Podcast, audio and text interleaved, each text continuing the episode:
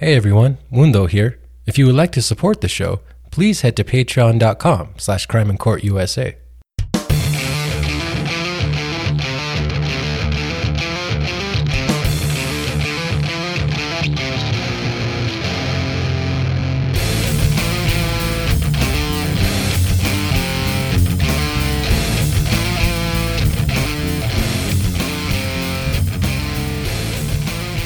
Yo, what's up, everyone?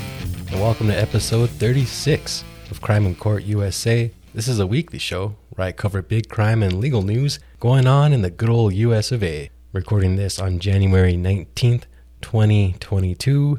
I'm your host, Mundo Carrillo. I hope you guys are doing well. Me? Yeah, I've been doing okay. Not much going on in Mundo land, you know? Just uh, getting into the NFL playoffs now that we're right in the middle of it. Don't know who's going to win the Super Bowl. Green Bay's looking strong. Who the hell knows is going to win the AFC? That's all up in the air. Big Ben Roethlisberger called it a career after a blowout loss to the Chiefs. So, uh, congrats there, buddy. You may or may not be a sex offender, but well, you had a solid a solid football career. So, so there you go, man. Uh, just a reminder that I now have perks on my Patreon page, patreon.com slash crime and court USA. For just $1 a month, you get access to a new show called Crime and Court Extra.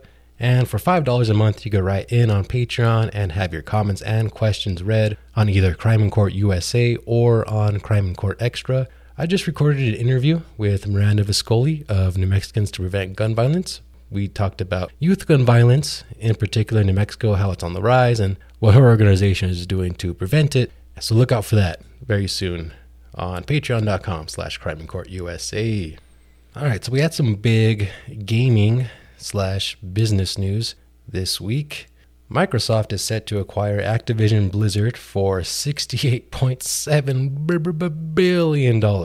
And what is in Microsoft's biggest acquisition, and possibly, I think it is gaming's biggest acquisition. So Activision Blizzard owns huge franchises like World of Warcraft, Candy Crush, and of course, the juggernaut Call of Duty, which is consistently the highest selling game each and every year. In fact, last year in 2021, the highest selling game was Call of Duty Vanguard, and the second highest selling game was Call of Duty Black Ops Cold War. So they do ridiculous numbers over at Activision Blizzard, and now they are going to be required, acquired, required, acquired by Microsoft. Uh, the deal is set to go through by the middle of 2023. Now, this is relevant to our show because it comes as Activision Blizzard is embroiled in legal controversy. The company was sued by the California Department of Fair Employment and Housing for widespread gender based discrimination and sexual harassment. That was back in July. According to Bloomberg Law, a two year investigation by the state of California found that Activision Blizzard fostered a frat boy culture where female employees were constantly subjected to sexual harassment and were paid less than their male counterparts. The suit says males would participate in cube crawls. This is where some of the accusations just get really wacky. So, for these cube crawls, they would get really drunk and crawl from cubicle to cubicle. This all, what does it remind me? It reminds me of a, what, night crawlers in It's Always Sunny in Philadelphia?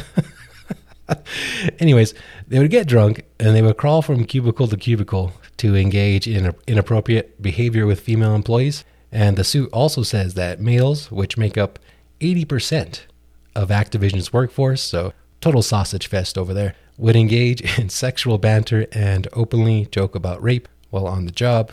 Women alleged that they were held back from promotions because there was the possibility that they might become pregnant, and they were criticized for having to leave work to pick up their children from daycare. So basically, they were discriminated against for being women and for uh, being mothers, basically, allegedly. The lawsuit also mentioned a female employee who took her own life while on a company trip with a male supervisor. She had been subjected to sexual harassment and had nude photos of her passed around at a company party.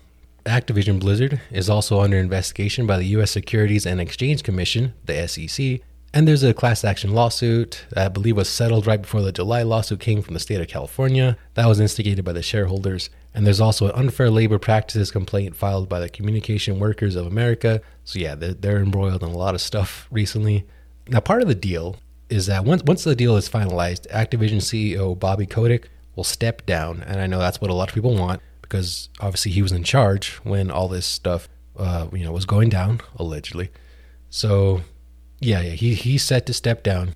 And the state of California seems like they're mostly looking for compliance with workplace protection laws, and they want uh, back pay for employees who were affected. So I imagine with new leadership coming in, with a completely new company taking over, that those issues will be addressed and maybe the lawsuit will get settled.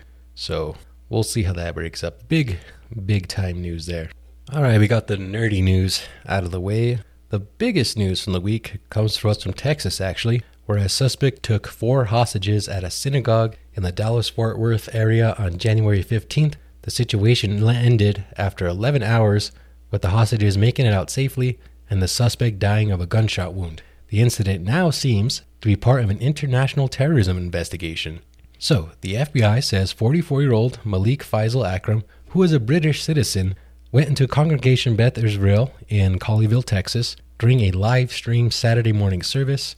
Akram claimed on the live stream that he had explosives, but police did not comment further on when he, whether any were found. He did have a handgun, though. He can also be heard ranting about religion and saying that his quote unquote sister should be released from a prison. A U.S. official told ABC News that he was referring to Aafia Siddiqui, who is serving an 86 year sentence in, te- in a Texas prison on terrorism charges, and they are not biologically related, even though he kept calling her his sister. Local police and the FBI said at a news conference later that night that Akram released one of the hostages at about 5 p.m. A few hours later, the rabbi and two others were able to escape, and that's when the FBI's hostage rescue team moved in. A stun grenade was used to disorient him before he got shot. Now that's some Call of Duty shit right there. You know what I mean? You breach the door, you throw in the stun grenade, there's like the and then you shoot the dude. Yeah. anyway, anyways, and again, it's not clear if the fatal shot came from the FBI or if it came from Akram himself.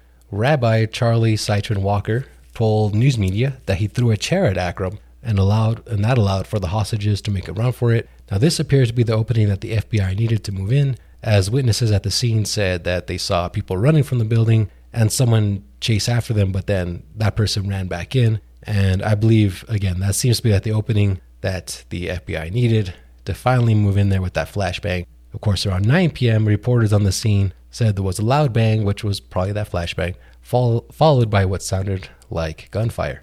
Colleyville police confirmed the situation was resolved at 10:15 p.m. and about 200 officers responded to the scene throughout the day. Now this is where it gets interesting. FBI Special Agent in Charge Matthew DeSarno of the Dallas field office said at the press conference that the FBI's investigation will also focus on London and Tel Aviv, Israel as well. It is the FBI, so they didn't say shit other than that. So what are you gonna do? But British police also arrested two teens in relation to the incident. They were held for questioning, but we don't know exactly why or what their involvement is just yet. We do have some sort of a timeline, though. According to law enforcement, Akram arrived in New York on December 29th, and on January 2nd, just a few days later, he was dropped off at a homeless shelter in Dallas. Siddiqui, who is widely known as Lady Al Qaeda, is serving time in a federal prison in Fort Worth after she was convicted of terrorism charges in 2010. She has deep ties to Al Qaeda, and it appears that Akram was on a mission to free her. I don't think it was a very well thought out mission, but that seems to be what he wanted to do. And apparently, just on reading up, I read a lot of stories about this guy, as I know. I like to give exact sources, but I read so much. he, um, yeah, he, I guess towards the end, he just thought that his mission wasn't going to go through, and that's why he let a hostage free, or he, he kind of let his guard down, something like that. He just finally realized that he wasn't going to get his demand of getting Siddiqui released from a federal prison. So, yeah, didn't didn't quite work out so well. But he was investigated by British officials in 2020, according to the Washington Post, but concluded that he posed no threat. And Britain's Home Office, which I'm not sure what that is, my British friends got to explain the Home Office. They declined to comment on that investigation. They sound a lot like our FBI. you know what I'm saying? Oh boy.